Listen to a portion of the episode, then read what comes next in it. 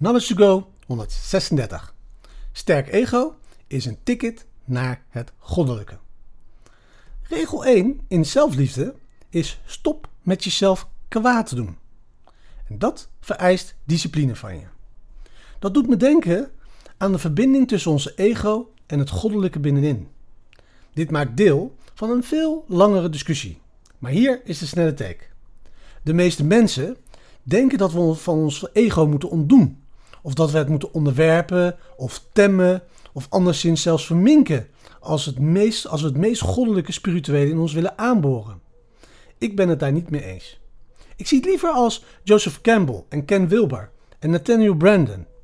Campbell vertelt ons bijvoorbeeld dat hij niet begrijpt waarom er gepraat wordt over het vernietigen van het ego, terwijl we in feite ons ego's zijn die ons in het spel houden. En dan vertelt Wilbert ons dat het niet ego min is, maar ego plus. We hebben een sterk ego nodig dat is aangesloten op iets dat groter is dan wijzelf. En dat is waar de magie begint. Dan hebben we Nathaniel Branden, die ons vertelt dat zelfs als we denken dat het loslaten van het ego wenselijk of mogelijk is, het succesvol loslaten van je ego per definitie vereist dat je een streverige greep op je ego hebt voordat je het los kan laten. Denk er even over na. Hoe kun je iets loslaten waar je nooit grip op hebt gehad? En dit leidt me tot hoe ik denk dat we over ons ego moeten denken. Kijk, er zijn natuurlijk verschillende definities van wat het ego is. En als we bij willen blijven, dan kunnen we er bijna duizelig van worden. Ik denk liever aan het ego in een klassieke westerse psycholo- psychoanalytische kader à la Freud. In dat model hebben we drie componenten. Onze it, ons superego en ons ego. Ons it is dat impulsieve deel van ons dat alles direct wil. Het maakt niet uit of het goed voor ons is of niet. Geef het maar aan ons, nu. Zeg bijvoorbeeld hallo tegen je verslavingen.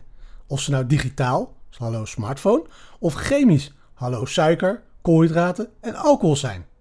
Onze superego is in feite het geconditioneerde deel van ons dat constant al die dingen beoordeelt die je it deed.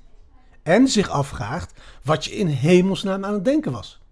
Het wil ook heel graag dat mensen ons aardig vinden en het kan ons opsluiten in het comfortabele. Dan hebben we nog onze ego. Ons ego is dat deel van ons dat it en superego onder controle houdt. Dus we hebben een sterk ego nodig om ervoor te zorgen dat we niet uit de hand lopen. Wisselend tussen een hyperimpulsieve, verslavende versie van onszelf en een hyperconformerende, beschamende versie van onszelf. En dit leidt ons alles naar waar we begonnen zijn. Discipline. Hoe zorg je nou ervoor dat je ego sterk genoeg is om de aantrekkingskracht van het it en het superego aan te kunnen? Domineer je omgeving. Cultiveer een verhoogd niveau van zelfbewustzijn om te weten hoe je jezelf trots kunt maken. En dan koppel je dat aan zelfbewustzijn van een even hoog niveau van zelfbeheersing. Zodat je bewust, vreugdevol het juiste doet van moment tot moment tot moment. Weet je wat er dan gebeurt? Je gouden licht schijnt er dan doorheen. Je gouden spirituele essentie, of hoe je het ook wilt definiëren, heeft eindelijk een stabiel huis om in rond te hangen en te stralen. Dus, dit is voor je ego. Maak het sterk. Sluit het dan aan op iets veel groters dan jezelf en straal met het stralende enthousiasme dat alleen ontdekt kan worden als we in integriteit leven met wat we weten dat waar is.